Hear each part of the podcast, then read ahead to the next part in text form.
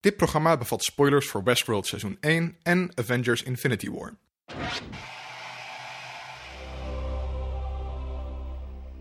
Disneyland wordt ook wel the happiest place on earth genoemd. Het is een attractiepark, een wereld van puur vermaak zonder consequenties.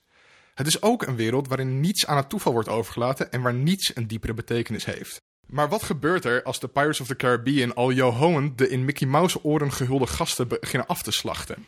Dat is de wereld van Westworld. Mijn naam is Tom Aalmoes en dit is Geeky Dingen.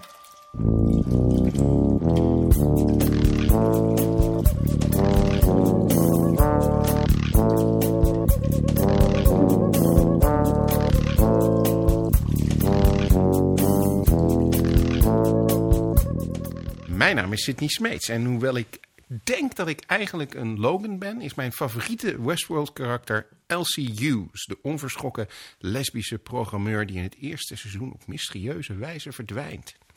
Ik ben Michael Minnebouw en mijn favoriete Westworld-personages zijn Bernard en Meave Millay.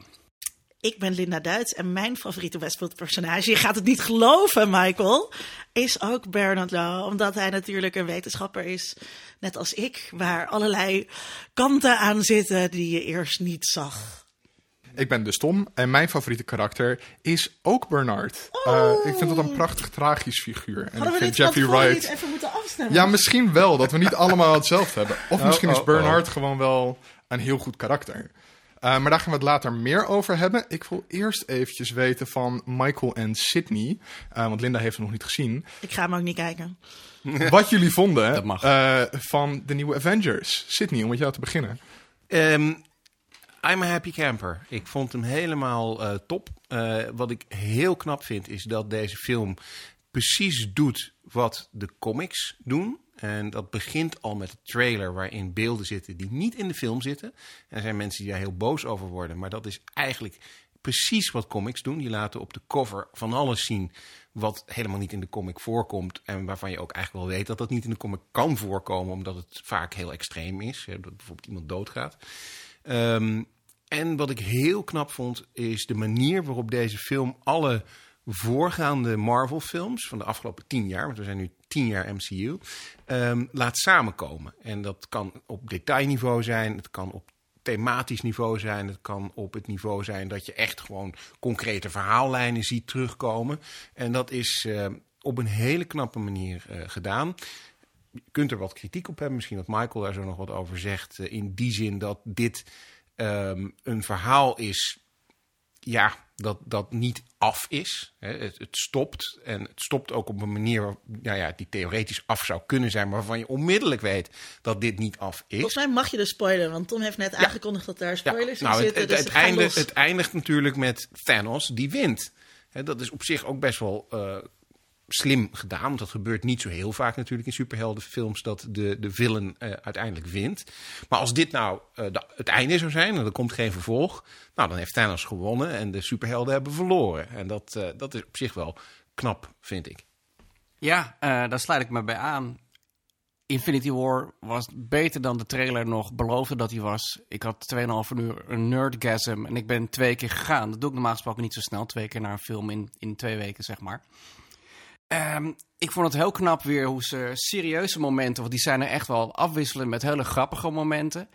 En uh, alle films die we hebben gezien in de afgelopen tien jaar, die komen op een bepaalde manier terug. Dus als Guardians of the Galaxy voorbij komen, is de sfeer ook Guardians of the Galaxy ja. like. Terwijl we daarvoor echt hele serieuze gevechten hebben Ja, je hebt gelijk gewoon die popmuziek uit de jaren Ja. 80 Ja. of 70, ik weet niet meer welk nummer het was, eh, eronder zitten. Waar je gelijk weet van, oh ja, dit herken ik daaruit. Precies, dus dat was heel tof. Uh, je krijgt alle informatie die je nodig hebt, zelfs al heb je nog nooit een Marvel-film gezien. Dus dat uh, Vision en Scarlet Witch een relatie met elkaar hebben, wordt heel duidelijk gemaakt als ze in Edinburgh zijn. Edinburgh is trouwens een van mijn favoriete steden, dus toen dat voorbij kwam, dacht ik.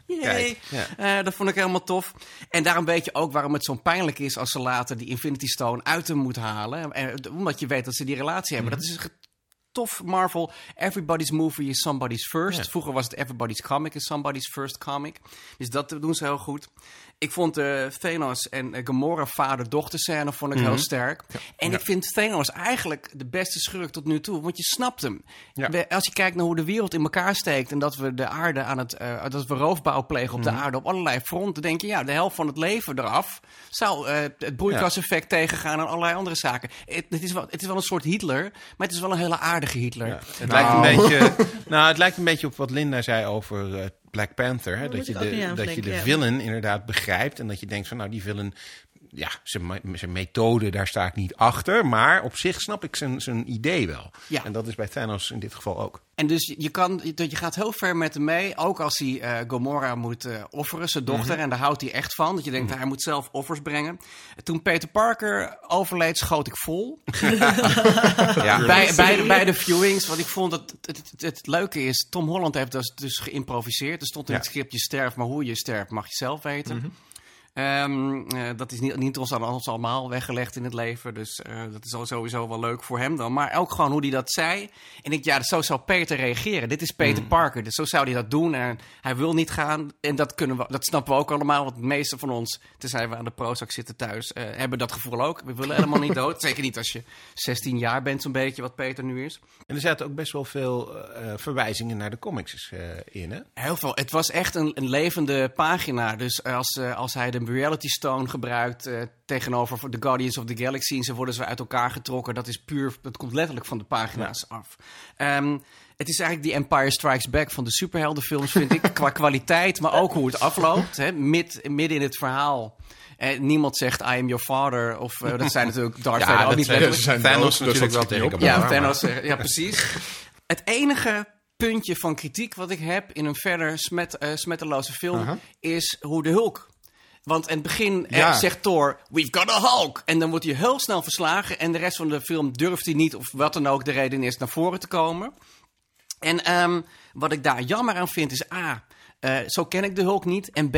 Banner is een super intelligent personage. Er wordt helemaal niks mee gedaan in deze film. Maar hij is Nee. comic relief. Hij, zit, hij zit alleen maar in een Iron Man pak dat een beetje lijkt op de Hulk. Ja, Hoe vond jij hem? Oh, Hoe vond ik hem? Ja, ik eh, heb me goed vermaakt eh, tijdens de 2,5 uur of meer die Ja. die duurt. Dat is een Je lange was ook film. naar 4D, toch? Nee. Oh. Eh, nee, daar had ik eh, geen tijd voor. eh, helaas afgelopen week. Dus ik ben eventjes in de filmhallen gegaan. Dus dat is niet eens in 3D of in IMAX. Gewoon ouderwets 2D. heerlijk. Ehm, ja, maar je merkt dan toch wel dat bepaalde momentjes heel duidelijk gemaakt zijn voor dat IMAX 3D-effect. Dus op een gegeven moment trekt Thanos een maan uit de lucht. Ehm, en dat heeft toch wel minder impact, denk ik, als je die niet, dat niet in 3D zit. Ja. Nou, Nog ik heb, even, ja, eh, voordat je eh, eh, nog even over de Hulk, want dat, dat is een interessant punt. Dat is ook een punt waar eh, in verschillende recensies die ik heb gezien, inderdaad eh, heel veel mensen zich vraagtekens bij stellen. Hoe kan het nou dat de Hulk eigenlijk niks doet? Volgens mij is het zo, dat zou jij, eh, Michael, moeten weten, dat in de Infinity War eh se- comic-serie de Hulk in eerste instantie ook niet mee wil doen. Dat heeft bij de Infinity War comics te maken met het idee dat hij door de Avengers heel erg als een, als een, als een ongeleid projectiel wordt gezien. En ze willen hem niet en ze hebben hem weggestuurd. Ja, dan is hij eigenlijk een beetje op zijn, eh, op zijn groene eh, pik eh, getrapt. En eh, heeft hij geen zin om mee te doen. Maar uiteindelijk doet hij dat dan wel. ik zou, Bedankt trouwens, voor dit mental ik, zou, ik zou niemand aanraden ooit op de pik van de hulk te trappen. Want ik geloof niet dat je het overleeft. Nee, niet. Ehm, Nee, maar Tom, vond jij het ook, vond jij het ook echt de, de, de Empire Strikes Back kwaliteit? Nee. Nee. Eh, dat, zeg jee. ik, dat zeg ik een beetje zuur, eh, zo bedoel ik het niet. Maar ik had wel met het einde, ik had van tevoren gelezen dat mensen in tranen de bioscoop uitgingen, ook wat Michael net beschrijft. Extatisch. Ehm, en ik zag die karakters één voor één doodgaan. En ik zag, die krijgt nog een film, die krijgt nog een film, die krijgt nog een film. Ik weet dat daar een vervolg van komt. Je doorzag de franchise, Maar de uitbuiting alleen die karakters gingen dood waarvan je wist dat ze terug zouden komen. Behalve misschien Bucky Barnes. En ik geef niet zoveel om Bucky helaas. Maar dat is, ik denk dus dat vond ik dat- erg jammer dat ik daardoor... Bijvoorbeeld als Iron Man of Captain America dood had, was gegaan... dan had ik daar wel echt een momentje bij Ik, gehad. ik denk dat daar een, een, een bewuste strategie achter zit, die eh, misschien als je de film vaker ziet wat doorzichtiger wordt.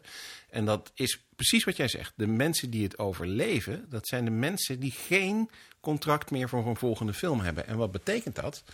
deze mensen, die dus de volgende film, eh, nou ja, het, eh, het verhaal moeten gaan leiden, kunnen allemaal dood. Ja. En de mensen die nu al dood zijn, ja, daar stond toch niks voor op het spel. Dus de mensen die in de volgende film een hoofdrol spelen, bij ieder karakter krijg je een soort Game of Thrones-achtige situatie. Ze kunnen hem gewoon eh, echt definitief om, het, om zeep helpen. Ja, maar dit idee had ik dus de hele film, dat Hmm. dat kon gebeuren.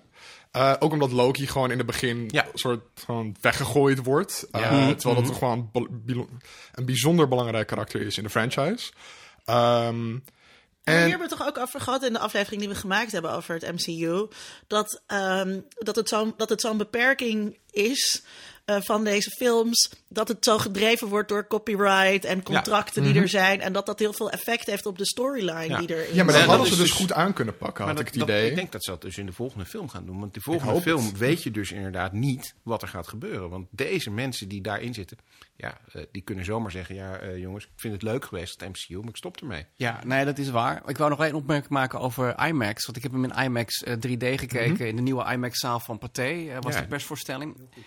Die, dat scherm is gigantisch. Eigenlijk iets te groot, maar wel vlekkeloos. Echt, eh, het beeld was super scherp. Maar ik in zat de arena. in de Ja. arena en ik had, ik had gewoon moeite ermee om alles eh, goed te volgen. Ja. Omdat je, ik zat in het midden van Er de gebeurt zaal. ook zoveel op het scherm. Ja, en ik heb hem daarom in Tuschinski 2D gekeken een week later. Op een donderdagochtend, terwijl er bijna niemand in de zaal zat. Ja. Ik ga het iedereen aanraden, maar niet allemaal massaal, want dan is het niet meer leuk. Want dan zit hij vol.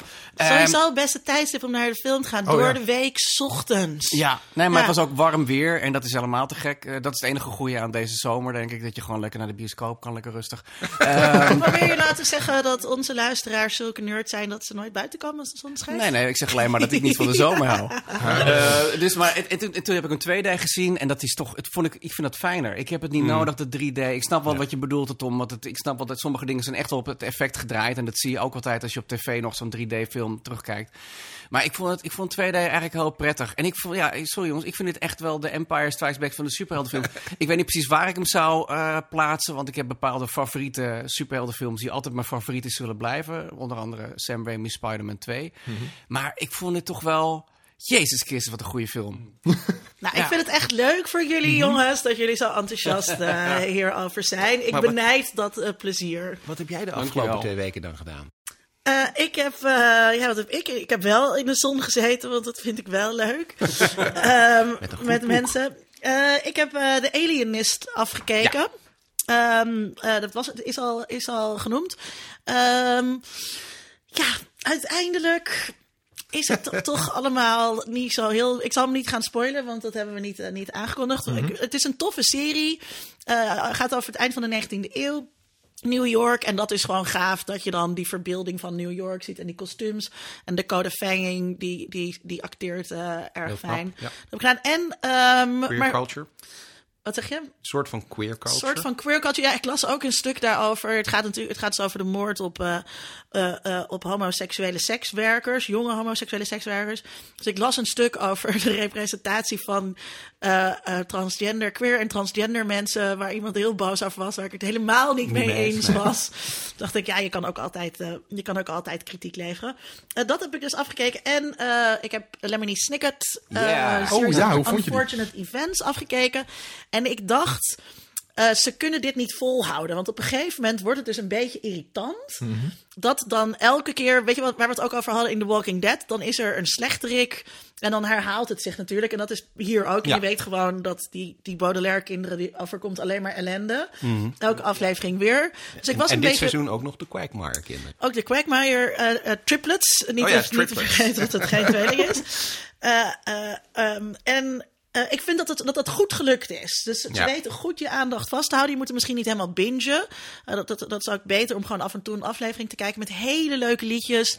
Eh, en Neil Patrick Harris is echt eh, fenomenaal. Ja. Je ziet hem ook schitteren in die rol. Die serie is eigenlijk gewoon een vehikel eh, voor hem. Ja, maar je zag ook gewoon, ik heb alleen het eerste seizoen gezien, gewoon het plezier dat hij had in al die typetjes doen. Ja. Dat is echt fantastisch. Nou, hij is volgens mij heel erg binnen een bepaalde groep mensen is hij heel erg onderschat. Want ze kennen hem eigenlijk denk ik alleen maar van die serie eh, waarin... die- Dookie Howser MD.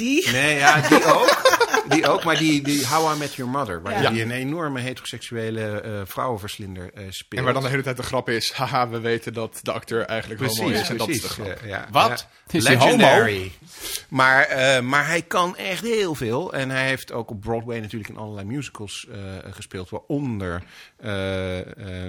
Hedwig en die Angry Inch. eh, waarin een transseksuele dame eh, speelt. Fantastisch. Dus dat moet je maar een keer op YouTube eh, opzoeken.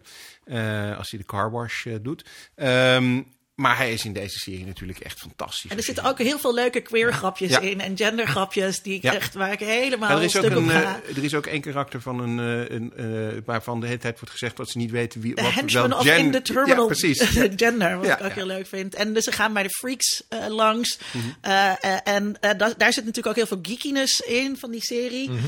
Eh, eh, de, de mensen die zeggen dat ze normaal zijn, die zijn, dat zijn eigenlijk de freaks. En wie de freaks worden genoemd, die zijn natuurlijk heel erg normaal. En eh, eh, het, het is echt een viering van boeken lezen Ja, ja, en ja. van kennis. En, weet je, en de volwassenen die weten niks, die zien niks.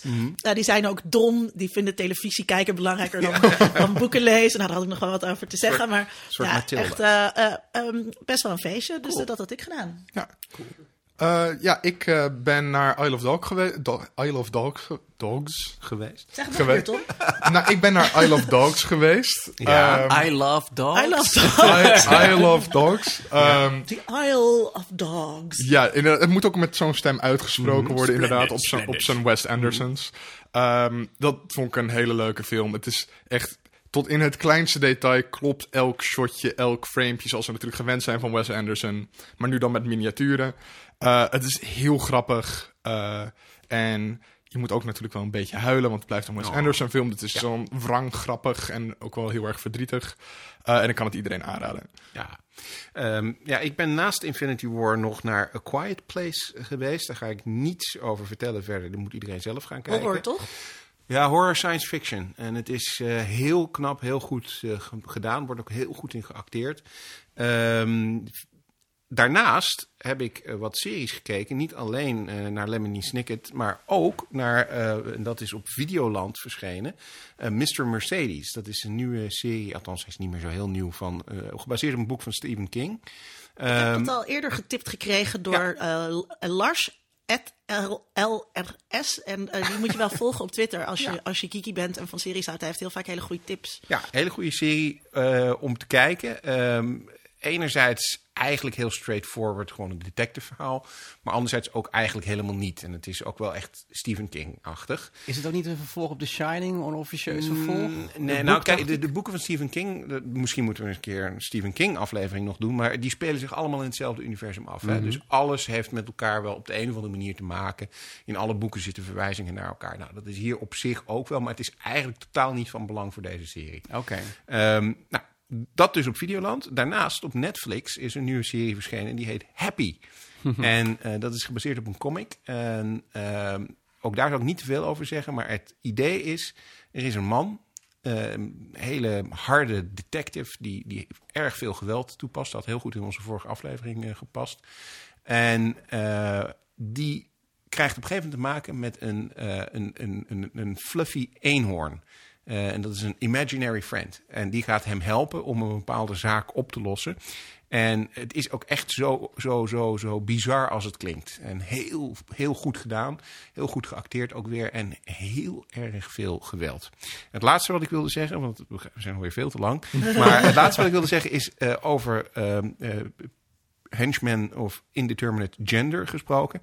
Eh, Star Wars Last Shot, dat is een soort voorbereiding op de nieuwe Han Solo film. Dus een boek, ook een audioboek. En er zit een non-binair karakter in. En die wordt ook de hele tijd Yay. genderneutraal aangesproken. Oh, wat goed. Heel Ja. goed.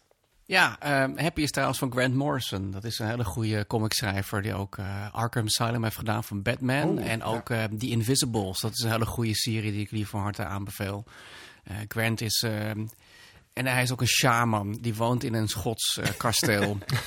Ja. En wat zo briljant aan hem is, is eh, als je een Comic-Con voorstelt waar allerlei nerds zoals wij rondlopen in t-shirts of in cosplay. Dan loopt dus een man met een kaal hoofd in een driedelig pak rond. En je denkt eerst dat is een Lex Luthor cosplayer. Nee, dat is fucking Grant Morrison.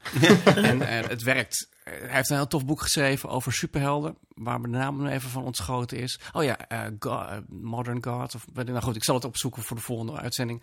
American God? Is Nee, dat het is niet? American Gods, Oké, dat is nee. van Neil Gaiman. Gaiman. Maar het is, Oh, oh, is echt zo'n gaaf boek waarbij hij ook zijn eigen ervaringen als schrijver en zijn ehm, eh, metafysische ervaringen met het universum heeft verwerkt. En je denkt, wat de f- heeft die gast het over? Maar het is echt briljant. Het is echt zo'n fijn boek. Het is echt, ik ben fan van die man. Eh, waar ik ook fan wel van ben is Terry Moore. Daar heb ik het al eerder over gehad. Ik heb Motor Girl gelezen. Die had ik eh, cadeau gekregen voor mijn verjaardag van mijn vriendinnetje. En dat gaat over een, eh, een, soldaat, een marinier uit Irak. Die komt terug. Die is eh, getraumatiseerd dat ze in ontploffing is geweest. En omdat ze gemarteld is. En haar beste... Ze woont nu in een junkyard tijdelijk. eh, Zo'n autosloperij. eh, omdat een dame haar gewoon... Dat is, van die dame is dat. En die is een oudere dame. En die zegt van... Nee, je mag wel een tijdje hier eh, logeren. Is allemaal goed. Maar het gekke is... onze hoofdrolspeelster heeft een metgezel. Dat is een gorilla. En die gorilla zit in haar hoofd. Ah. En dan komen de aliens langs, s'avonds. Ehm ik vond het heel tof. Het is heel puur Terry Moore. Het is iets van negen comics of zo gebundeld. Ik Mooi hoorde, daarop inhakend, dat het Ja. misschien niet geeky is. Ik las dat Jean-Paul Sartre, de bekende filosoof, aan een trip die hij had gedaan, een, een drugstrip, eh, daar had het overgehouden dat hij overal krabben zag. Krabbetjes. Oh ja, daar heb ik iets van gelezen, En, ja. en, eh, eh, en dat, dat was dus de hele tijd bij hem. Daar moest hij gewoon mee leren leven. Die gingen gewoon niet meer weg. En hij zei daarover dus dat hij ze op een gegeven moment gewoon had geaccepteerd. en ook tegen ze ging praten. Zo van, zo jongens, daar zijn jullie dan. En nu moet ik lesgeven, dus weet je, doe even stil. en daar, daar, daar moest ik aan denken nu jij dit Met zegt. deze Het, gorilla. eh, oké, ja, het is, het is iets, die gorilla heeft wel een, een functie. eh, en ik zal niet te veel spoileren, maar ik, Ik vond wel een het... eh, superhelden-serie over Jean-Paul Sartre en Simone de Beauvoir willen Oh. zien. Ja. zat hij klinkt ook wel als een superheld al. ja, precies. Ja. Ja, je hebt ook ehm, een filosofische webcomic-serie. eh heet volgens mij gewoon Philosophy Comic of zo. En niet hele inspirerende... Oh, Existential Comic heet het. En daar zit ook... eh eh, Sartre en Beauvoir zitten daar ook wel als, eh, als vaste karakters in. En Sartre Jongens, schreeuwt- cadeautip voor Linda. Volgens mij is er geen boek van, helaas. Ehm, maar het is wel heel leuk. En Sartre beroept zich altijd op zijn existentiële vrijheid... om uit alle situaties te komen. Ah, kijk, kijk, kijk. Nice. Overigens, dat boek van Morrison heet volgens mij inderdaad Super Gods. Ik heb het even in mijn brein opgezocht. Ehm, als ik het mis heb, dan zie ik dat wel in de comments. Wat ik ook heb Dat moet, je, gekeken... moet de luisteraar misschien wel weten dat inderdaad Michael niet een telefoon of een eh, laptop voor zich heeft. Dus echt het in zijn brein opzocht. Ja, als je dus iets hoort kraken, ben ik aan het nadenken. En niet zoals die andere twee cheaters tafel. ja, precies. Ja, dankjewel, Linda. Ja, Ik nou, kan ook niet moet wel een audio keer gezegd opnemen. worden, toch? vind ik ook. Eh, er zijn nog twee dingetjes die ik wilde aanstippen. Ik heb Altered Carbon afgekeken. Die staat ook op Netflix. Ja. Vond ik wel aardig. Veel eh, detective tropes. En, daardoor, en een beetje Blade Runner doorheen gemixt. Ik vond hem leuk, maar als ik de volgende dag dacht... wat heb ik gisteren ook alweer gekeken... dan moest ik eigenlijk de laatste vijf minuten van de aflevering daarvoor nog even kijken. Dat kan ook te maken hebben met de warmte dat ik daar last van heb. Maar het kan ook mee te maken dat het toch allemaal niet zo heel erg boeiend was. Oh jee. Vond ik. ik vond het wel leuk, maar ik, ik, ik kan je hem aanraden, maar je bent hem ook zo weer kwijt. En dan een, een negatief dingetje. Een paar jaar geleden, het, dit, dit, dit- toevallig hebben we dit al een beetje besproken voordat we de uitzending begonnen. Maar ik wil het toch even zeggen. Want ik had, eh, was bij een lezing van Dan Hester Forst laatst over representatie. En toen zei hij in de lezing dat mensen waren heel erg aan het eh, schelden op de Ghostbusters van, van uit 2015 van Paul Feig. Fake? Fake. Fake, fake, fake vind ik mooi. Het is wel een heel fake gast, is het ook. Anyway, en eh, ik had ook een tweet de wereld ingestuurd toen ik, de, toen ik de trailer had gezien. En ik had zoiets van, als je denkt dat Donald Trump als president erg is, dan moet je deze trailer maar eens kijken. En eh, mensen zeiden gelijk, oh, ben je eh, vrouwenhater of zo, want het zijn nu vrouwen. En het was eigenlijk niet echt het probleem wat ik daarmee had, want ik ben dol op vrouwen, maakt allemaal niet uit. Ik dacht alleen, het was zo'n slechte humor in die trailer. Ik denk, als dit de film is, dan, eh, en je komt aan een klassieker als fucking Ghostbusters van Ivan Reitman, wat een van mijn favoriete films is, dan moet je van goede huizen komen als je een remake of een reboot maakt. Nou goed, mijn vriendin wilde hem toch kijken. Hij staat nu op Netflix. Ik denk, nou prima, dan, ga, dan bijt ik me er wel doorheen. Maar na een kwartier, twintig minuten, deden we allebei huilend. eh, Daar zoiets we elkaar aan. Zullen we godsnaam iets anders gaan kijken? En dat was de scène dat ehm, Thor... eh, Chris Hemsworth, die wordt dan de secretaresse. Die wordt eigenlijk de Janine van het stel. En het was zo kinderachtig. En ik weet wel dat Dern had een foto van zesjarige meisjes... die dan bij de première ook een Ghostbusters pakje aan hebben. Dat is helemaal tof. Ik denk, als je Bill Murray eh, ziet, denk je ook... je kan zo'n pakje aan als je meisje bent, maakt niet uit. Maar ook kinderen van zes verdienen beter dan deze film. God damn it. Zo, ik, heb het toch, ik moest het toch even kwijt. Sorry jongens. Het is je vergeven. Dank je. Nou, ehm, zullen we dan gelijk maar doorgaan naar Westworld, waar eh, we ook de aflevering al mee begonnen. Ehm, het leek me wel goed om eerst te beginnen over eh, waar Westworld vandaan komt. En eh, dat is een film. Ja. En heeft iemand die film hier gezien? Ja, hoor, ik heb eh, Ik ook. Zowel eh, Westworld als Future World, het vervolg, eh, Ja. daarop eh, gezien.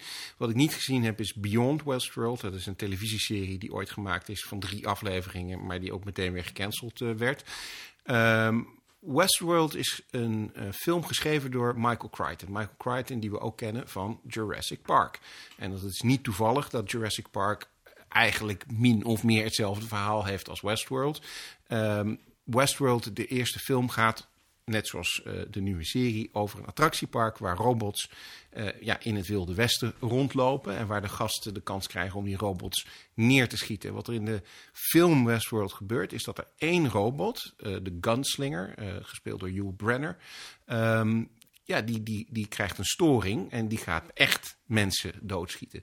En dat is eigenlijk het verhaal van, van de eerste Westworld. Eh, het is niet zo dat het hele park in opstand komt in eerste instantie, maar in eerste instantie eigenlijk alleen die, die gunslinger. Die, Maar hij wordt die- ook niet zelfbewust of zo. Het is echt alleen een Nee, storing. Het, Het is, is- een het is storing. echt- Het is echt een idee van. eh, Die film is volgens mij uit de jaren zeven, late jaren Drie- 70. 73 of 76 of denk zoiets. ik. En, het, en eh, ik, ik heb hem gekeken nadat ik Westworld eh, Mhm. had gekeken. Eh, en toen, toen waren we gewoon, we hadden even niet genoeg, weet je wel. Dus we waren heel excited over, Mhm. over dat einde en zo. En over wat er dan gebeurd was. Dus dan ga je ook zo'n film downloaden. En dat was een enorme deceptie. Omdat je Ja? gewoon, ja, omdat het, weet je, technisch is het gewoon, ja, het is gewoon een oude film. Het is een oude film. Er is wel nog even voordat je verder gaat over techniek, is wel wat te zeggen. Eh, de eerste Westworld film, daar zitten bijvoorbeeld shots in eh, vanuit het perspectief van die robot. En dan zie je dus het beeld ge- gepixeld eigenlijk. Dat was heel vooruitstrevend op, op het moment dat die film werd gemaakt. En later is dat ook overgenomen door James Cameron, onder andere in The Terminator.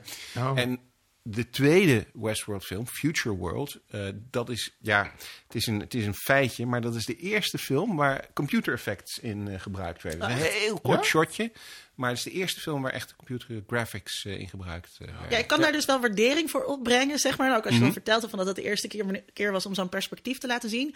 Maar je, je moet die film gewoon niet kijken als je dus net Westworld hebt gekeken. Beter andersom Je eigenlijk. moet dat eigenlijk dan, eh, dan andersom aanpakken. En, en ja, het zijn wel echt twee verschillende producten Ja. eigenlijk ook. Dus Ja. beter nog kijk je ze een tijdje uit elkaar.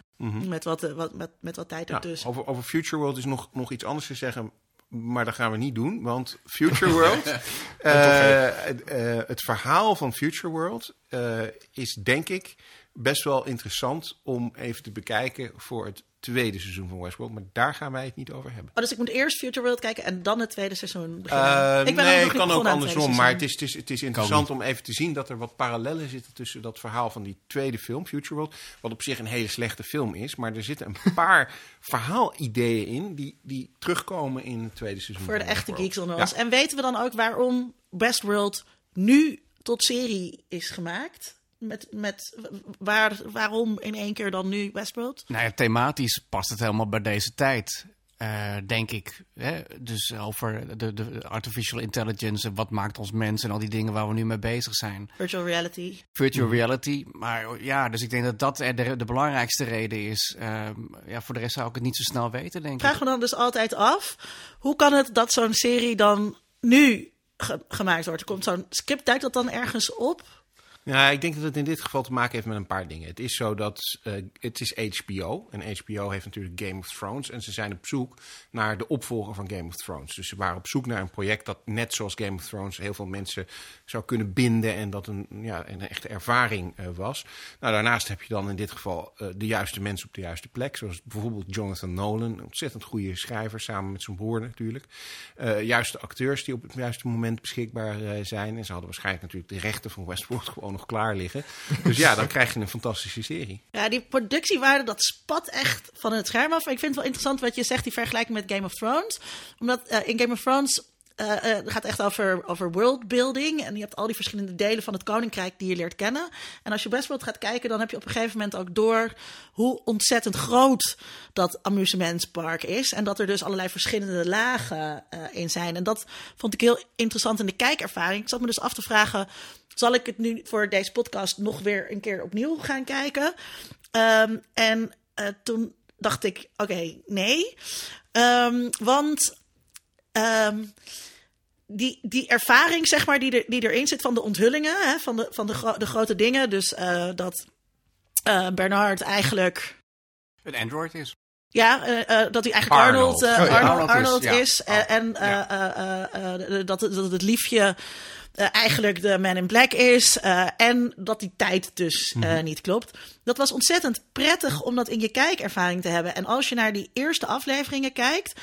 Dan denk je, oké, hé, is, dit, is dit het nou? Dus het, kan toch niet zo, kan toch niet zo plat zijn eigenlijk? Het is alleen maar geweld tegen vrouwen. En, en die ehm, Native ehm, Americans worden heel erg stereotyp afgebeeld. Nee, wat, dat, dat, het moet toch meer zijn eh, dan dat. En dan ergens in die serie komen die lagen eh, erin. Je, je leert dat die wereld veel groter is. En dat was een hele prettige kijkervaring. En eh, ik heb het gekeken met mijn eh, voormalige verkering. En die kijkt eigenlijk nooit popcultuur. Dus dat was ook interessant om dat samen te kijken. Wat doet die jongen met zijn leven? Ja, die maakt podcast, die luistert podcasts en kijkt documentaires. Oké, nou vooruit. Niks mis met Maar mijn podcast luisteren. Maar ehm, en toen, toen we klaar waren, toen hadden we dus nog zo, oké, we willen meer. En er is iemand en die heeft op YouTube al die stukjes in de juiste tijdsvolgorde gezet. En toen dachten we ook, oh, dan gaan we, dan gaan we dat kijken. Maar dat is natuurlijk eigenlijk helemaal niet zo interessant. Want het is die kijkervaring dat je op het verkeerde been wordt gezet, wat je niet weet. En dat kan je niet opnieuw doen. Nee, klopt. Nou ja, dat is natuurlijk ook heel knap aan die serie. Dat je, als je zit te kijken, ehm, op meerdere momenten het idee hebt van dit, dit klopt toch niet. Dit, dit zit verkeerd, dit, dit, dit gaat niet goed. Dat, dat, Ja, dus op een gegeven moment heb je dan zo'n kerkje waar ze dan een keertje langskomen in het dorpje. En op het eerste moment staat hij er volgens mij. En op een later moment komen ze dan weer langs. En dan is hij helemaal begraven. En zie je alleen nog een torentje erboven uitsteken. En even later is hij er weer. Ja. Dan zit je echt af te vragen van hoe kan het nou? En waarom klopt dit niet? En je zit met die puzzelstukjes te draaien. ja, ja, Ja, ze daar dan niet beter op kunnen Wat letten. een Ja. Continuïteitsfoutjes. hè? Ja, Maar, maar had dat, jij dan dat, meteen het idee, Tom, dat, dat, dat dit het was, zeg maar? Dat, eh, zag jij dit allemaal aankomen? Nee, ik was wel aan het puzzelen, want ik wist wel dat er natuurlijk narratief, narratiefs iets interessant ging gebeuren, want het is van een Nolan.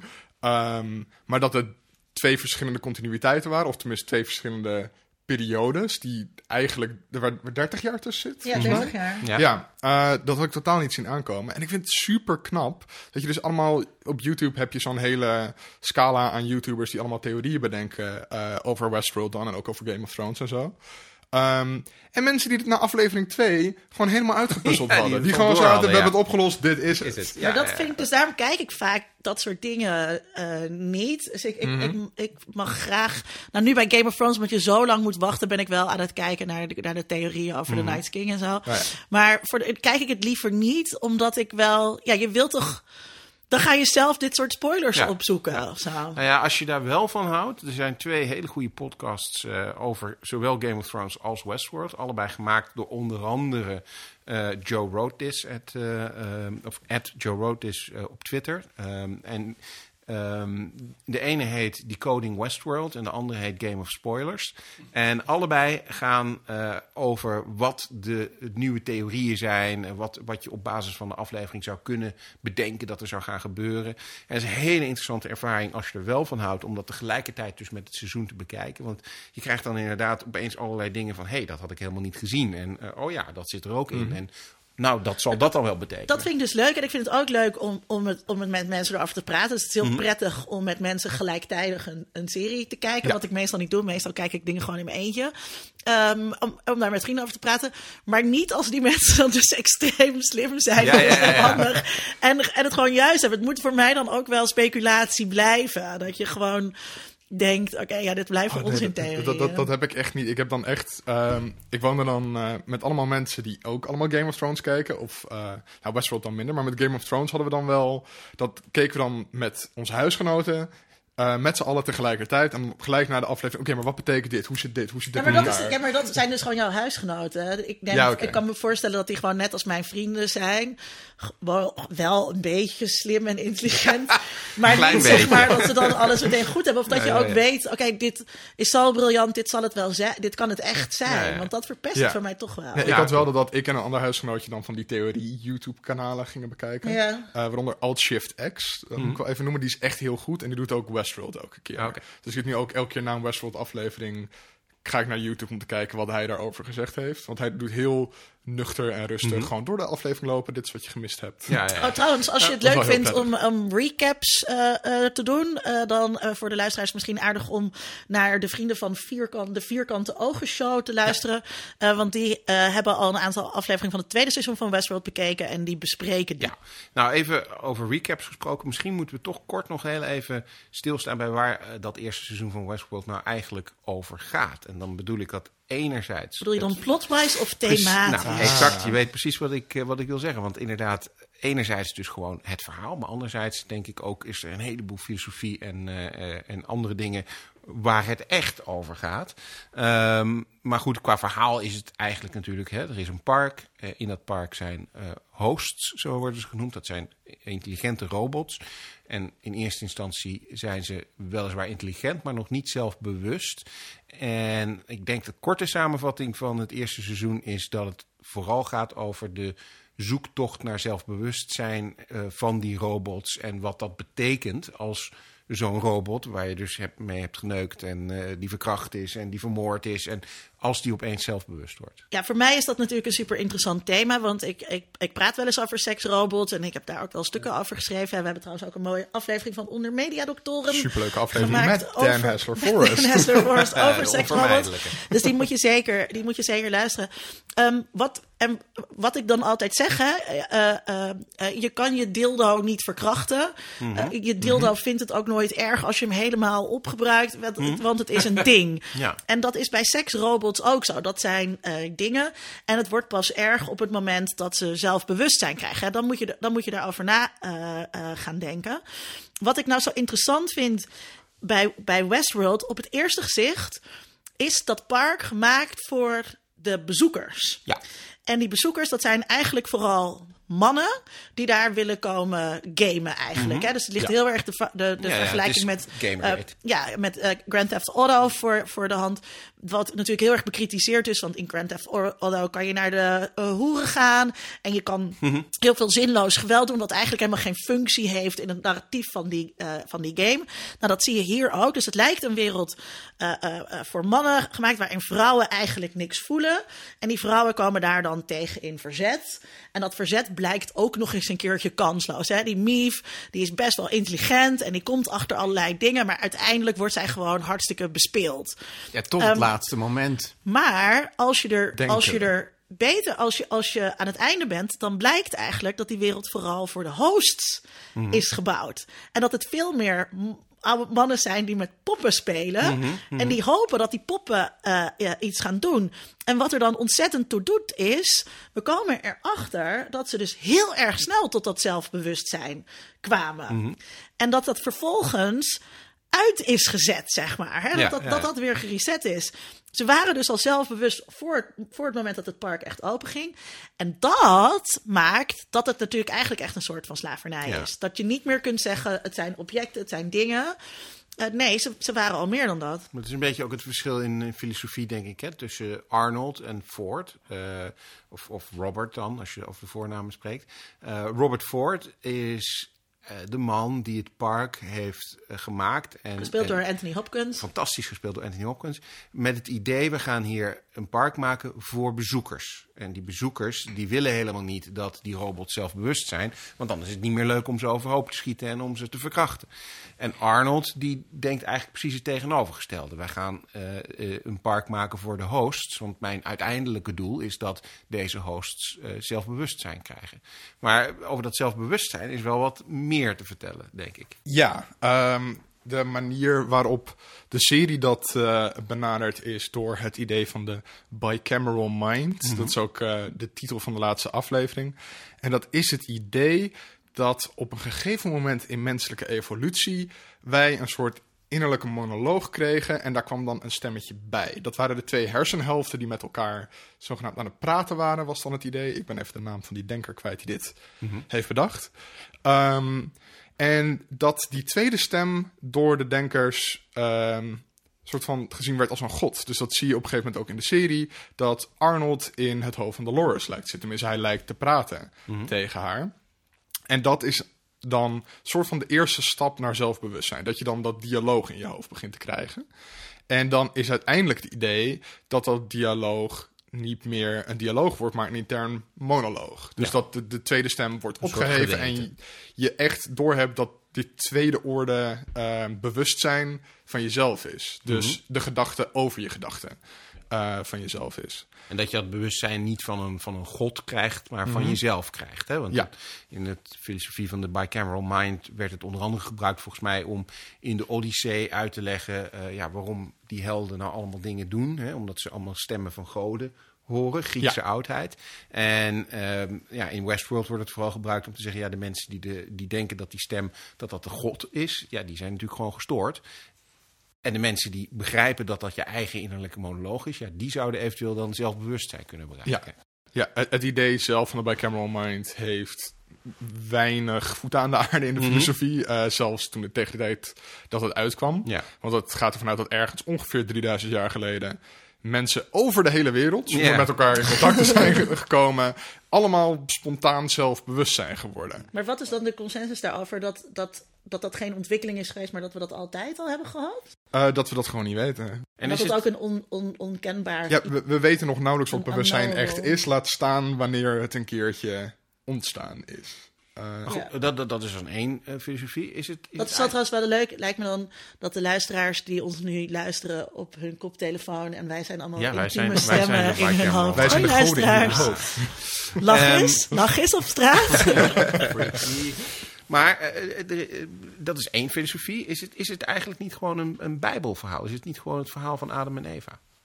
Ja, dat kan. Eh, alleen dan hebben we Lilith overgeslagen, die voordat Eva gecreëerd was, eh, de vrouw was van Adam, zeg maar. Maar die was te opstandig of weet ik veel wat. de Zou dat niet. Dolores kunnen zijn? Dat zou- Lilith ken ik alleen maar uit True Blood. Ja, en, en als de vrouw van Kelsey Grammer in, in Cheers, de ex-vrouw. Maar goed, dat even tezijde. Ehm wat het is van, van Fraser Crane. Ja, maar Ehm, het- maar ik, ik zag eigenlijk meer een metafoor. Ik zag, ik zag sowieso heel veel spiegels. Ah, hoeveel zitten wij eigenlijk? Dat zegt Anthony Hopkins ergens ook letterlijk. Wij mensen zitten elke dag eigenlijk ook gewoon in een loop. En ik begon al heel snel te vermoeden: iemand achter de schermen bij Westworld moet een android zijn. En toen dacht ik, nou, ik, ik wist niet dat het Bernard was. Maar op een gegeven moment denk je van ja, hij heeft iedere keer eigenlijk dezelfde gesprekjes met. ehm, Ik met, vond dus eh, heel erg, toen ik, in, eh, toen ik in Cuba was, moest ik heel erg aan Westworld denken. Want dan ben je op zo'n toeristische plek ook. En dan elke ochtend neemt iedereen, iedereen weer zijn eh, plek in. En neemt iedereen weer zijn rol in. En dan komen er ook weer nieuwe toeristen. En dan begint dat hele verhaal weer van vooraf aan. allemaal Waarin de Latino's, de westerse vrouwen versieren met het salsa dansen. En ik, ik moest daar heel erg de hele tijd aan denken. En wat ik vervelend vond, zeg maar, in het contact met de Cubanen, is dat iedereen dat script volgt. En dat je daar dus ook niet los uit kunt komen. En ik wil de hele tijd een spaak in dat wiel steken. Ja, je wilde en dat, zijn. en dat disrupten, nee, niet Dolores zijn. Ik, ik, ik wil de schrijver zijn. Weet je? Ik wil dat kunnen disrupten en daarboven kunnen gaan staan met iemand. En dat was heel lastig. Ja, eh, maar ik denk zelfs, eh, want ik snap helemaal die situatie die je beschrijft. Want je bent dan in, een, in, een, in het buitenland en eigenlijk in een soort eh, afgebakend gebied, bij wijze van spreken. Hè? Voor jou helemaal nieuw. Maar ik denk zelfs als je elke dag naar je werk gaat, hoe vaak, eh, hoeveel routines heb je leven wel niet? Hoe vaak heb je dezelfde gesprekken met je partner bijvoorbeeld eigenlijk? Of in de grote lijnen, of weet ik wat. Dus dat raakte mij heel erg. Maar wat, En, mag, ik daar, mag ik daarop ja. inhaken? Ja, Wat, wat, mag. ik, wat, ik, wat ik een beetje een minpunt vind, is dat er voor de spelers eigenlijk heel weinig op het spel staat. Dus ehm, ehm, wat zo interessant was in, eh, in Ready Player One bijvoorbeeld, hoe ze daar omheen gaan, is dat eh, als je doodgaat eh, in eh, de, Virtuele wereld, zeg in de maar. virtuele wereld, heet het ook weer? Sorry, ik heb zo weinig. De Oasis. Oasis. de Oasis. Dat is die band. Dan, dan verlies je al je coins die Ja. je hebt, hebt op. Dus dan staat er daadwerkelijk iets op het spel. Daarom wil je echt voorkomen dat je, dat je doodgaat. Hier is het, eigenlijk, is het eigenlijk niks. Als jij geraakt wordt door kogels, jij kan niet doodgaan. Nee. Eh, dus, en je verliest ook niks. Dat is waar. Natuurlijk raak Maar- je dan heel erg verveeld. En ik zou dan dus heel snel klaar zijn met zo'n, met zo'n spel. Of je wordt de man in black die Ja. denkt er Ja, maar moet dat je- meer zijn maar dan dat je dat dit. dan 30 jaar loopt te doen, weet je wel. Dat ja, ik denk dat dat wel een, heel eh, erg mooi symbool staat ergens voor wat mensen in hun leven de hele tijd denken. Er moet meer zijn dan deze Maar ik routine. En, heel en dan snel- allemaal dingetjes gaan opzoeken. Nou ja, ik wil en heel snel weg van die toeristenplek in Cuba, want daar is dan dus niks aan Nee. eh, voor mij. Nou Dan heb ja. je een tijdje rondgelopen in die game en dan denk je, ja, Een van de dingen die ik daarover heb gelezen, is dat eh, ons leven hè, niet alleen een routine is, een loop is, maar ook heel erg, eh, zoals dat dan in mooi Nederlands zeggen, eh, gamified is. Hè. Zeker tegenwoordig met Facebook, Twitter, eh, Instagram, waarbij het kan zijn, en dat is denk ik een beetje wat de Man in Black heeft, want dat is denk ik het voorbeeld van wat jij zegt, hè, van ja, er staat toch niks op het spel, dus waar gaat het eigenlijk om? Eh, dat het niet meer om de ervaring gaat. Hè? Dus niet meer omdat jij daar in Cuba bent en die fantastische auto's ziet en met de mensen salsa danst. Maar dat het erom gaat hoeveel mensen die post, waarin je de foto's van eh, dat gebeuren eh, hebt gezet, hoeveel mensen dat liken. En dus dat het niet gaat om de, om de om, zoals het in de, de Odyssee volgens mij is, de, of de, de route er naartoe. Hè? De, Het gaat om weg het eindresultaat, zeg maar. Maar het gaat alleen maar om de bestemming. ja. En het gaat niet om de bestemming in het leven, maar het gaat juist om de reis. En de bestemming, de, ja, de bestemming is gewoon een kist in de oven of weet ik veel wat. Dus Nou ja, dat is allemaal niet zo en, en de Man in Black, eh, of, of William eh, in zijn oudere jaren, eh, is iemand bij wie het eigenlijk alleen maar om de bestemming gaat. Hij is alleen maar bezig met. en hij denkt ook steeds, er moet een betere bestemming zijn Ja. dan dit. Het, ja, het kan in zijn hoofd niet zo zijn dat eh, er niks achter dit spel zit. verder. En dat is ook wel weer interessant, zeg maar, vanuit een genderperspectief. Dat hij het als man gewoon ook niet kan accepteren dat die wereld er dus niet voor hem is. Ja, ja, ja.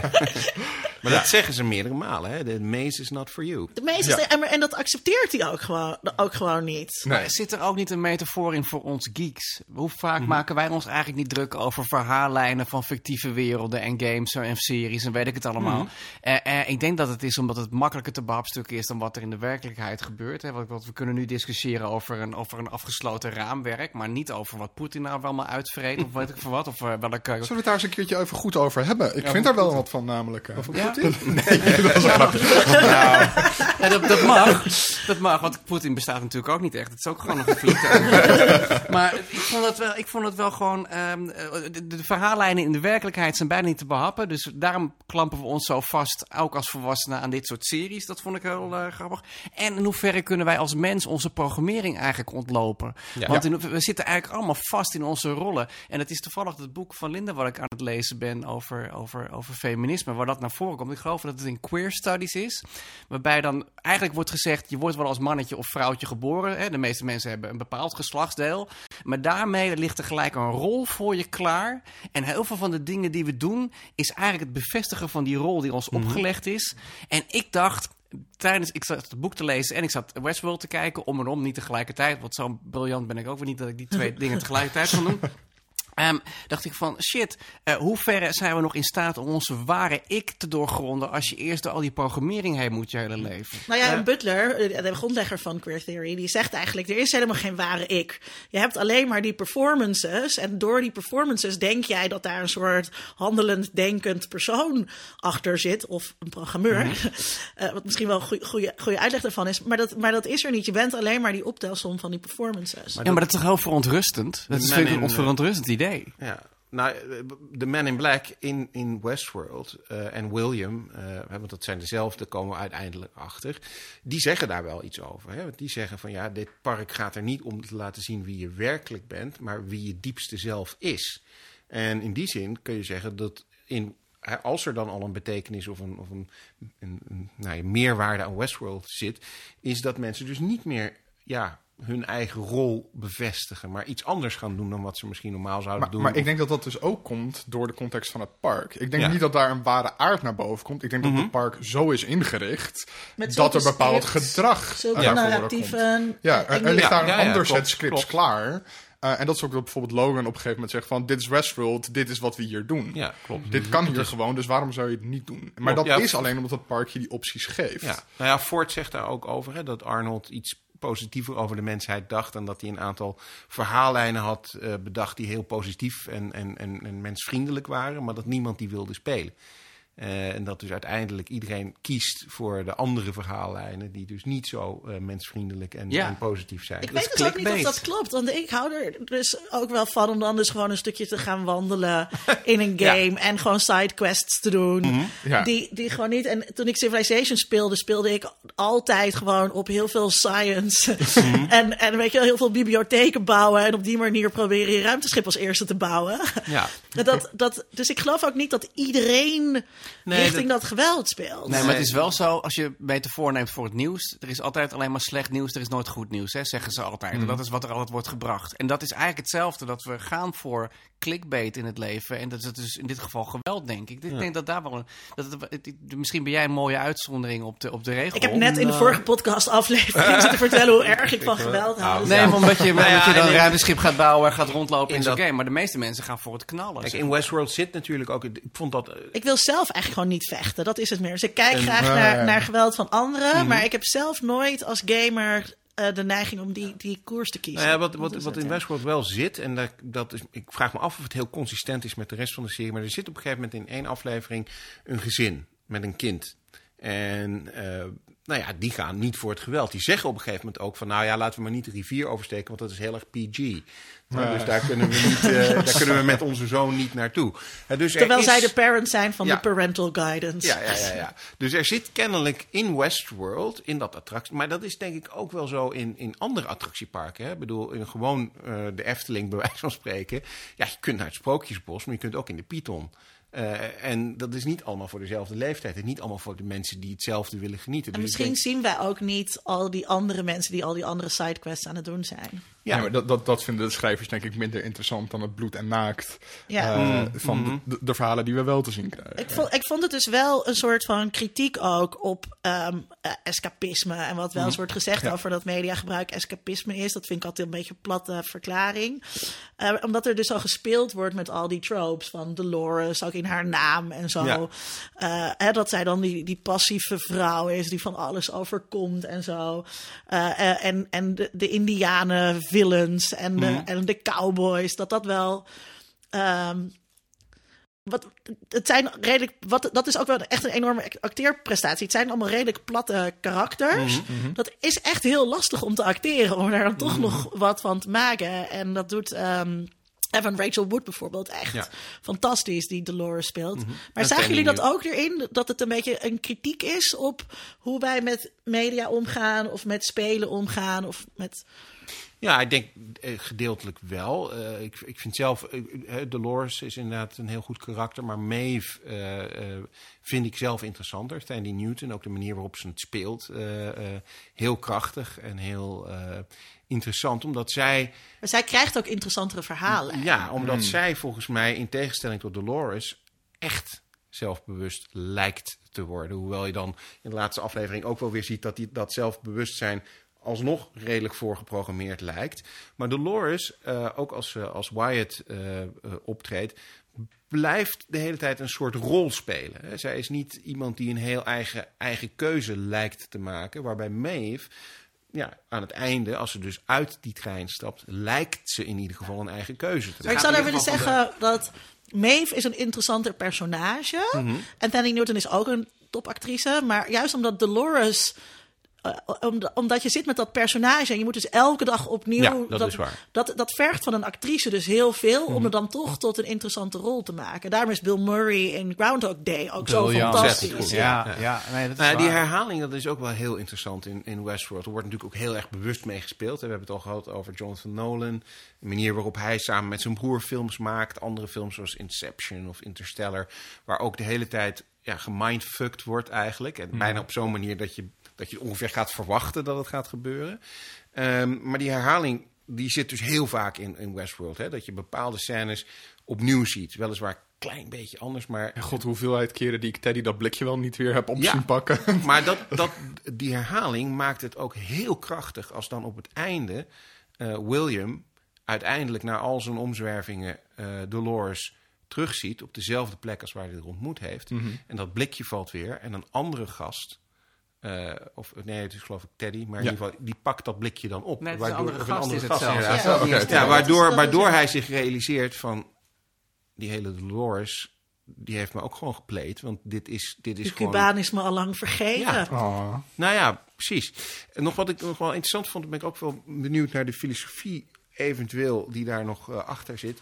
Ehm, is dat spelen met die verschillende tijdlijnen. Mhm. eh, volgens mij is de gedachte daarachter dat als je een, eh, een androïde bent, dan heb je eh, total recall. Dan heb je perfecte herinnering. En als je een perfecte herinnering hebt, dan kan je het verschil niet zien. Is dat wat total recall betekent? Ja. Volgens mij betekent total recall iets anders, maar dat is voor een andere uitzending. Oké, daar gaan we het de volgende keer met Ja. eh, Philip K. Dick over hebben. Eh, maar in ieder geval, je hebt, je, hebt een, een, je hebt dan geen verschil eigenlijk meer tussen wat een herinnering is en wat werkelijkheid Ze is. beleven hè? het ook echt opnieuw. Juist. ook gezegd in de Ja, maar daarom is het ook geen herinnering. Daarmee Juist. zou ik zeggen. Daarmee is het een soort opgeslagen bestandje dat opnieuw afgespeeld wordt. Nou ja, Want en- het heeft, een herinnering is met mensen natuurlijk veel complexer, omdat daar allemaal halve associaties bij zitten. Je hebt hier misschien een geurtje langs of zo. Het is heel fragmentarisch en heel onbetrouwbaar. Ehm, dus daarmee gebeurt er ook daadwerkelijk wel echt iets anders in Die een suggestie van onbetrouwbaarheid wordt wel gewekt, toch ook met Maeve, die, die het maar niet Nee, helemaal want zij herinnert het herinneren. perfect, toch? Ja, ze ervaart het wel Maar het alsof is het, heel- op dat moment weer Het plaatsvindt. is heel Ja. fragmentarisch wat zij, wat, wat Ja. zij Ja, terughaalt. de- Maar dat is zit meer de programmering, denk ik. Ja, Ja, er- er zit wel een, een element van onbetrouwbaarheid in, maar dat zit inderdaad volgens mij in het gegeven dat ze eh, aan het glitchen is. Hè? Dus dat ze, dat ze de hele tijd heen en weer springt tussen de, de, de werkelijkheid en de herinnering. En dat zij dat onderscheid dus niet kan maken. Wat nogmaals op zich heel begrijpelijk is. Want als je herinnering zo perfect is dat het niet meer te onderscheiden is van je, van je, van je werkelijkheid, ja, dan kan je dat onderscheid Maar is er dan een verschil tussen hoe zij dat beleeft en hoe wij een herinnering beleven? Ja, dat denk ik wel. Ja. Ik zou zeggen dat daar, kunnen- daar een, een vrij essentieel onderscheid in zal zitten al- als er ooit zelfbewuste machines zijn. Die hebben perfecte toegang. Hoe, we- ja. hoe weten we dat dan? Hoe zij dat dan beleven? Het wordt wel Ja, uitgelegd. niet- maar dat is- dat is- we dan- Krijgen we dan AI-filosofen eh, Hmm. maar jij zegt, die eh, daarover kunnen nadenken en dat duidelijk kunnen maken? ik, ik, ik mag het hopen. Al hebben mensen zelf al genoeg moeite met te vertellen aan andere mensen hoe het aan de binnenkant bij ze werkt, Ja, ja, natuurlijk. Ja, maar ze het zelf ja. bijna ook niet weten. Ja, Eigenlijk. ja. maar jij zegt het wordt wel uitgelegd.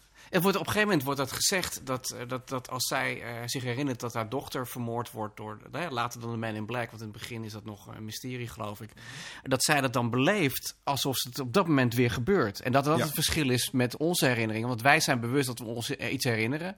En, en, en, en zoals het volgens mij een beetje werkt, herinneringen, maar dat weet jij misschien Tom beter dan ik, is eigenlijk herinneren we ons iets en dan op de plekken wordt die herinnering gebouwd. Dus eh, daarom is het ook zo onbetrouwbaar. En Ja. zijn getuigenverklaringen kunnen mensen opeens van huidskleur veranderen in een getuigenverklaring. Omdat die herinnering. En inderdaad, volgens mij is het voor hun gewoon een file. Alsof je Ja. een videorecorder Ja. afdraait, zeg maar. Maar ze hebben toch ook een soort van dromen? Ja, dat is, dat, dat is ehm, de koppeling van emotie aan herinnering. En dat is. Dat zijn die uit- of Ja, de.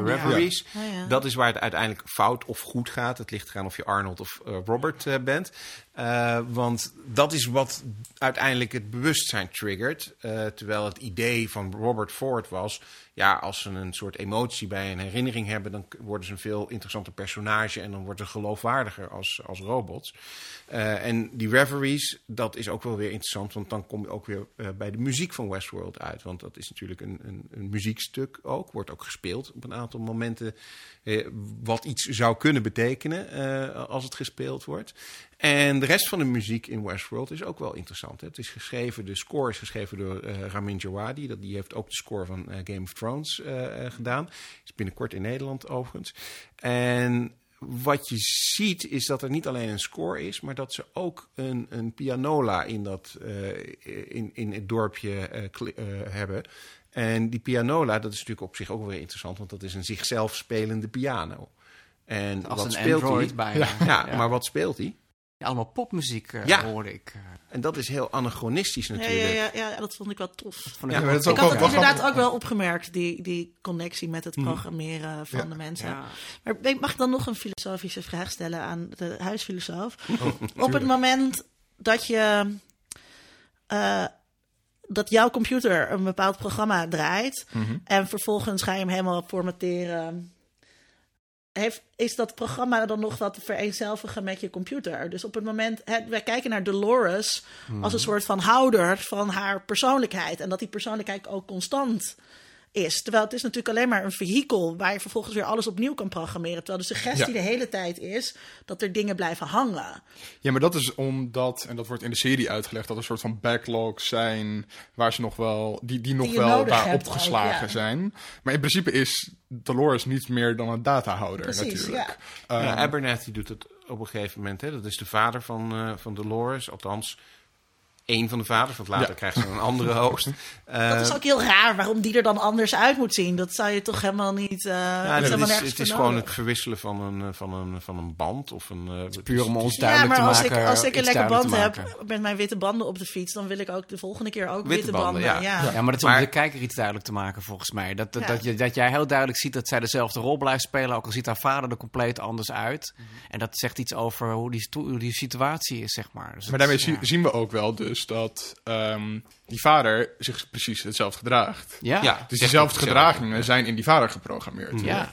Ehm, ja, dus dat is wel een beetje gek dat, dat daar minder mee gespeeld wordt. Dus bijvoorbeeld in Art- Altered Carbon, dat een bewustzijn ineens in een nieuw lichaam kan zitten. Ja, Ja. Wat in Westworld in theorie zou moeten kunnen. ja. Ehm, ja. maar, maar daar doen ze dus niks mee. Ze houden er wel echt aan vast dat ja de, geheugens, de, de vorige levens van zo'n host blijven in dat lichaam staan. En dat is ook bedoeld om je als kijkers meer te laten denken dat ze zijn zoals mensen. Ja.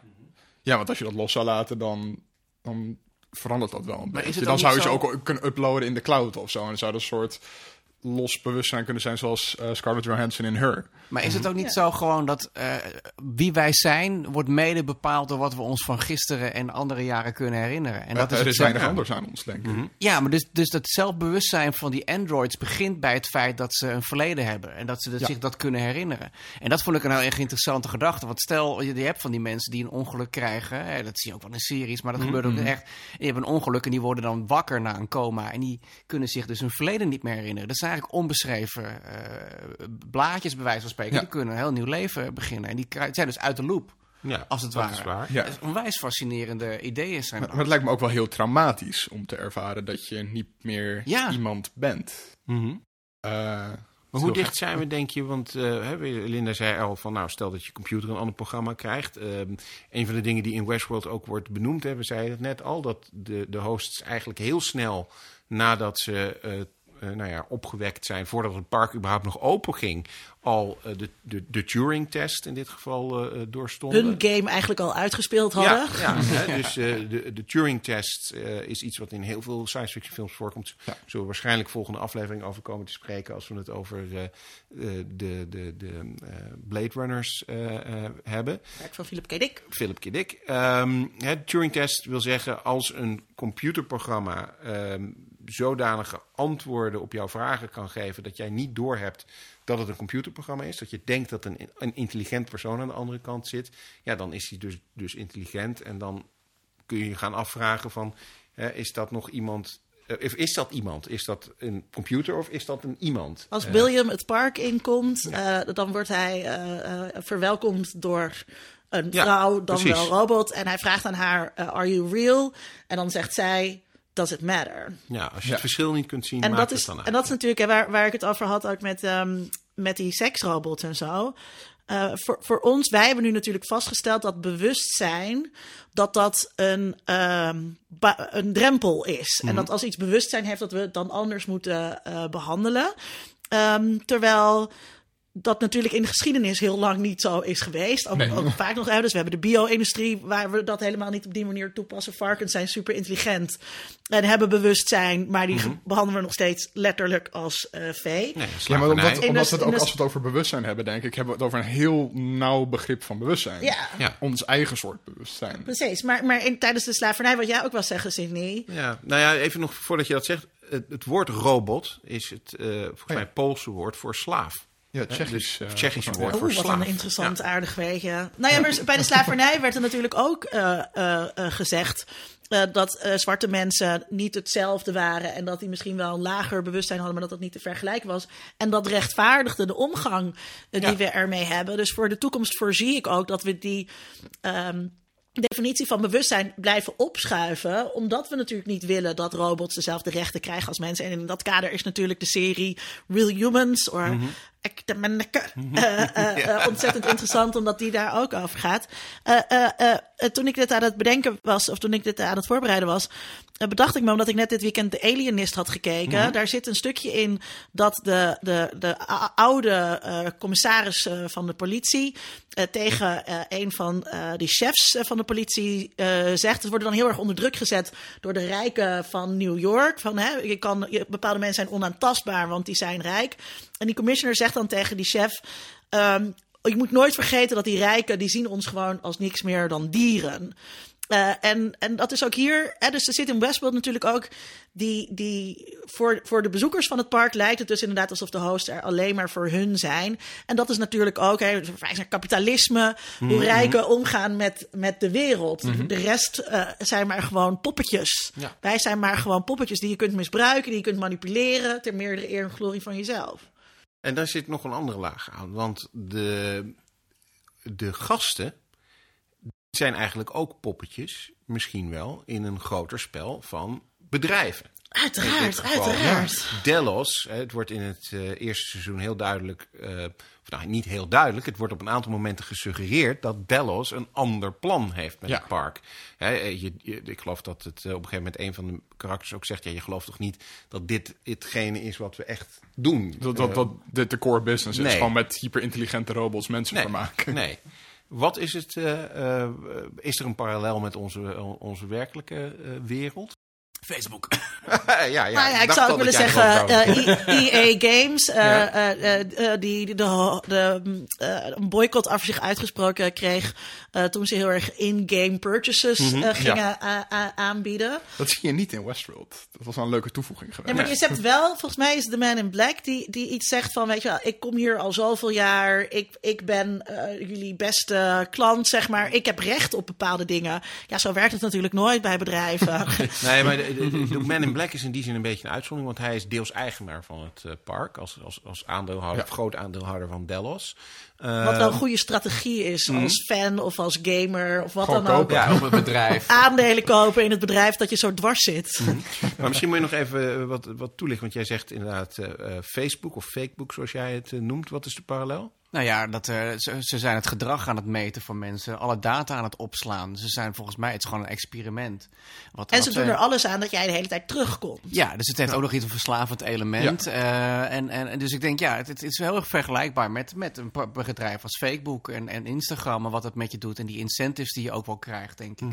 En eh, dus wat ze met die data gaan doen, is nog niet volgens mij onthuld in dit seizoen. Nee. Maar dat ze er vuile dingen mee van plan zijn. Eh, wat eh, Tessa Thompson, die dan eh, Charlotte Hale speelt. eh, Dat is dus die dame die eigenlijk komt eh, controleren en zorgen dat eh, Anthony Hopkins eigenlijk eh hè, ge- gebonjourd De wordt. Deense actrice die we kennen uit Borgen. Nee. Nee, nee, Nee, ze dit is, zat in Thor Ragnarok, zat ze ook Ah, als de maar die hebt toch die. Deense actrice die we kennen uit Borgen speelt toch in Ja, die die was Ja. weer eerder. Eh, maar zij... Is dat die Elsie? Eh, Nee. nee dit, de, we hebben eh, Verwarring alom. Ingrid Bulsoberdal. Ja, Nee, nee, nee, dat is niet waar. Trouwens, eh, dat, dat, dat, dat zeg ik nu omdat haar naam Deens klinkt. Maar dat is Armistice. Dat is ook een... eh, Nee, dat is, dame is dat. Ja, dat is de blonde dame. blonde dame met die Eh, lijf. hebben het nu over... Nou, ik probeer tegelijkertijd de mensen even op, eh, op, eh, op, is, eh, eh, zoeken. hier maar- hoort u, lieve luisteraar, dat sommige mensen dus nu gewoon op de computer zitten te kijken. en dat niet uit hun eigen geheugen. Ik heb hier op papier Putten. geprint. En ze is van uh, Delos, de Executive Director of Juist. the Board Overseeing Westworld. Oftewel, Ja. ze komt Pols Hoogte, uh, Dat is wat jongere vrouw nemen. Ja, Ja, ze is de, de, zwarte, de zwarte actrice. Ja, Tessa Thompson. Die ehm, heel erg eh naakt de deur open doet als een van de andere medewerkers. Dus ze is dan aan het neuken met een van die robots. en Ja, dan ja. eh, wordt ze gestoord daarin. En in plaats van zich. En dat vond ik wel interessant. Want al die androids die weten niet wat naakt is, want dat wordt ze niet verteld. Die kennen die schaamte niet die wij ons wel ingeprogrammeerd krijgen. En dat heeft dus een bepaalde functie in het verhaal. En als Tessa Thompson dat dus doet, heeft het een soort fuck you attitude. Van, eh, ze kan alles maken, zeg maar. Dus je weet dan al, deze dame, dat is, weet je wel, dat is zeg maar geen katje om met, eh, hoe zeg het, met scherpe randjes is het in ieder geval. En dat vond ik ook wel Geen katje om zonder handschoenen aan te pakken. Dankjewel. Ja. Uit mijn werkgeheugen. ja, heel goed. ja, bij jou krijgt dat wat minder dan bij mij als ik aan het nadenken ben. Maar dat vond ik ook wel weer interessant. Dus zij is, de- zij is een van de bad guys. En eh, toen, toen de, het, halverwege het kijken, ik heb die de serie gebinged in, in een week zo'n beetje, want ik wist dat we het erover gingen hebben. En ik heb gefascineerd zitten kijken. En ik dacht eigenlijk halverwege, jammer dat er een tweede seizoen is. Want ik vind het wel tof als dit gewoon na tien afleveringen klaar is. Want ik vind Echt? het wel... Ik ja. heb nu Ja. namelijk, terwijl we hier zitten te praten, heb ik zoveel zin in het tweede seizoen. Ja, toen had ik de trailer nog niet gezien en het einde nog niet gezien van de laatste episode. Ja. En, en, en toen dus het laatste episode, het meesterplan van Anthony Hopkins dan zich ontvouwt, soort van, dacht ik, het is nog steeds tof als het hier gewoon eindigt, want waarom niet? En toen zag ik de trailer, want ik denk, hoe ga je hier nou verder? Hoe kun je, hier nou, ve- hè, hoe kun je nou dit verhaal verder breien? En toen zag ik de trailer en denk, oh ja, dat gaan ze doen. Ik oh, ben dat dus is wel heel- interessant. Ik zit dus heel erg met mijn, mijn existentiële crisis nu bestaat uit... eh, eh, ga ik wachten tot ik alles achter elkaar kan kijken of ga ik per week kijken? Wat antwoord gaan, is, wat gaan jullie doen? Eh, het ik antwoord heb- is ja, doe het eerste. Wacht tot het klaar is. Wachten. Tom? Eh, ik kijk het week per week, eh, want ik hou niet van, van dat wegduiken voor spoilers. Ehm, en ik wil ook niet graag gespoild worden, dus voor mij is het wel zaak om zeg maar, zo snel mogelijk nadat hij in Amerika uit is gekomen. Ja, dat is wel een kijken. overweging. Ja, ik kijk het ook iedere week en ik luister ook naar eh, onder andere die Coding Westworld, omdat ik graag. Wat ze, even nog over die podcast. Ze hebben een hele duidelijke afspraak dat ze in die zin spoilen wat er in die aflevering te zien is. Maar niet wat er daarna gaat komen. Dus er is, in Amerika heb je altijd zo next week on, ne- on Westworld. Dat laten ze buiten beschouwing, zeggen ze ook helemaal niks over. Ze hebben het dus puur wat zie je in die aflevering? En eh, nou ja, dat is bijna altijd wel iets wat ik niet gezien heb. Want zij, zij kijken er heel goed naar. Ehm, en ik vind dat leuk. Want ik vind het leuk om die theorieën ook te horen van... oh, maar dat zou dat wel eens kunnen Oké, betekenen. misschien ga ik het dan En- toch per week kijken en dan kunnen wij in onze geheime WhatsApp-groep eh, eh, eh, daarover nerden. Dan moet jij dat ook doen, Michael. Nee, dat ga, dat ga ik niet doen. Oh Dan, jee, want nou, dan, dan beginnen we een parallelle geheime Ja, ja, Dus dat is goed. Want ik wil echt... Westworld ik- Geeks. Ik eh. vind het fijner om gewoon in mijn eigen tempo dat dan Ja, snel te kunnen kijken. O- Of, of langzaam, als, het, als de tijd eh, dat, dat, dat, dat vindt. En ehm, ik heb geen HBO, dus ik moet via andere middelen. Oh. Eh, wachten tot de DVD Ja. uitkomt of dat soort shit. dus, ehm, dus elke week kijken is er sowieso dan niet bij. Is dit een bruggetje naar wat we gaan, waar we gaan uitzien? Of zijn er nog meer dingen die we moeten bespreken over, over Westworld? Nou, er is volgens mij ontzettend veel nog te zeggen over Ja. Westworld. Maar we moeten er- ergens een keer eh, eh, naar eh, onze volgende podcast. Dus eh, we moeten sad. gaan... Dat lijkt me een sad. mooi moment daarvoor, inderdaad. Dus waar kijk jij naar uit, Linda? Oh, wat gaan we al meteen doen? Oh, ik dacht dat iemand vast nog wel iets te zeggen had over Ja, dat er iemand nog nog een even, punt heeft. dat er nog even ingevoerd moest worden. Nou ja, ik wil wel iets zeggen erover. Dat heb jij net ook al een beetje gezegd. Maar ik zag een hele gave video op YouTube van iemand die één scène analyseert. En die dan vertelt hoe goed Anthony Hopkins Oh, Nerdwriter, is. ja, ja, Ja, ja. de Nerdwriter doet Ja. dat. En, dat is, en, het is, en het leuke is, hij zet dan in. Wat Anthony Hopkins die, die communiceert dan vier of vijf emoties. En eigenlijk in één vloeiende moment, zeg maar. Hij is eigenlijk een soort. Hij is de ultieme surfer. He, he rides the waves of emotion, zeg maar. En dat doet hij echt perfect. En hij analyseert het dan ook helemaal. En ik denk, wauw, dat is ook zo. En maar alle acteurs, bij, er was bijna geen acteur in deze film of in deze serie dat ik dacht van, wat de fuck doe jij hier? Want het is echt ook die, die gast die William speelt en die dus een origin story eigenlijk eh, ontvouwt zich daar. Ik vond het echt heel super goed gedaan. En ik, daar, daar kan ik heel erg van genieten, alleen maar van dat al. En, Ja, en dat vond ik ook wel heel goed van die acteur, want ik ken hem een beetje uit, zeg maar, zullige rolletjes. Jimmy Ja. Simpson. Ja, ehm, en daar gaat hij dus van een beetje een sulletje. Dat is dat, wat je verwacht van die acteur. Hij is een beetje typecast daarin. En dat hij ineens een soort op moet bouwen naar een Ed Wood. Zo heet Ed die andere? Harris. Oh, Wel, Ed, Harris. ken je ook juist best wel volgens mij als de slechterikken en zo. Ja, maar dus dat hij die transformatie moet maken van het sulletje dat hij normaal is...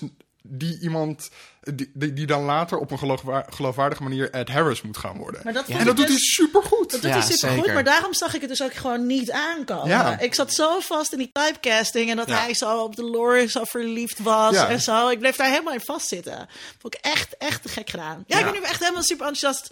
Ja. Oké, we breiden er een eind aan en dan ga ik naar huis en dan kijk ik de eerste aflevering van seizoen 2. Ik kijk uit, ontzettend uit, kijk ik naar het laatste seizoen van The Americans. Eh, dat ben Oh. ik wel aan het eh, opsparen. Ehm, dat eh, is al eh, begonnen in maart. Voor de mensen die ik niet kennen, The Americans is een ontzettend gave serie over eh, een gezin. papa, mama en twee kindjes. En de ouders blijken Russische spionnen in de jaren Oh tachtig ja, ja. Heel tof. eh, te zijn. En het eerste seizoen denk je nog, maar het is heel knap gedaan. en het wordt ontzettend spannend. En eh, volgens mij is dit het laatste seizoen dat ze gaan maken. Eh, en eh, daar, daar kijk ik naar uit. En ik kijk uit. Toch nog even de boek, mijn eigen boek pluggen. Ik kijk uit naar het uitkomen van mijn boek deze week. Seks op zijn Duits komt uit. Gaat ook onder andere over seksrobot. Zit volgens mij ook wel een stukje over in. Of misschien ook niet. Nou, hele leuke dingen.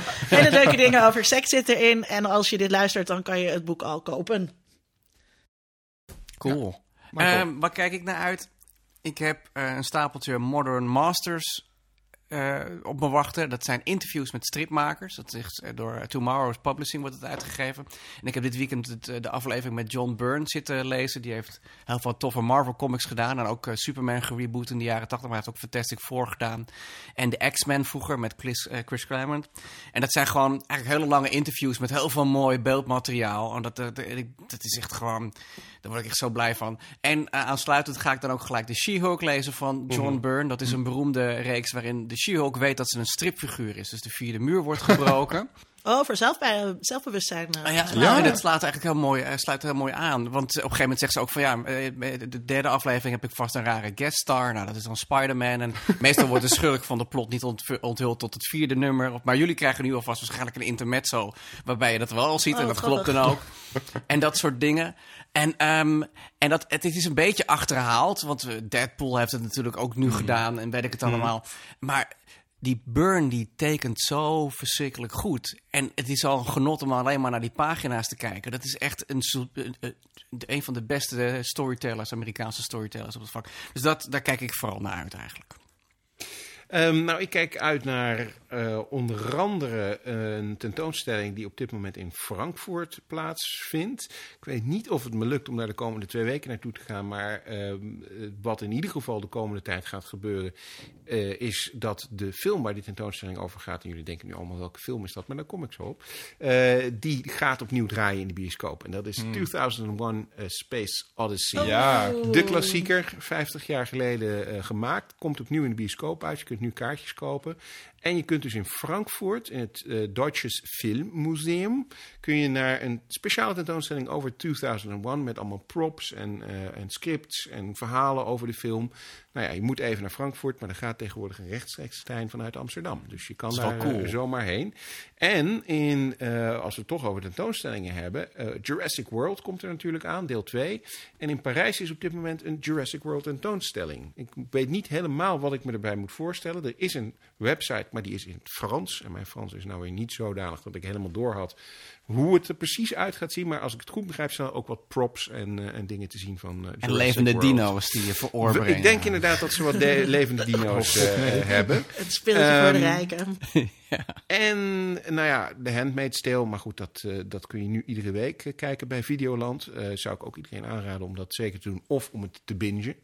Ehm, en natuurlijk waar ik me heel erg op verheug is om de komende twee weken eh, eh, alle Philip K. Dick eh, series Oh en ja, films eh, te gaan eh, bekijken. Eh, want daar gaat onze volgende podcast over. Tom, waar verheug jij je op?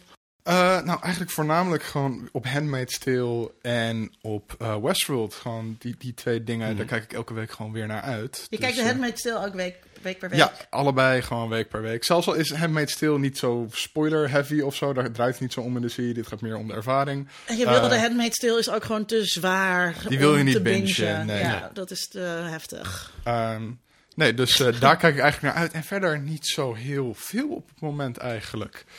Ja, Maar en ga jij, want jij bent wel echt een Philip K. Dick expert. als je me zo wil noemen. Oké. Als, als, de, als de luisteraars met ons eh, mee willen kijken, wat, eh, wat, wat, moet er, wat moeten we dan dit weekend in ieder geval kijken, zodat we volgende keer een goed gesprek kunnen voeren dat iedereen kan volgen? Ehm, ja, sowieso allebei de Blade Runner films. Eh, vooral de eerste natuurlijk. Eh, Minority Report. Eh, je hebt nu Electric Dreams, een hele goede serie. En eh, daar ga ik trouwens ook nog even mee verder. Daar ben ik helemaal nog niet klaar mee.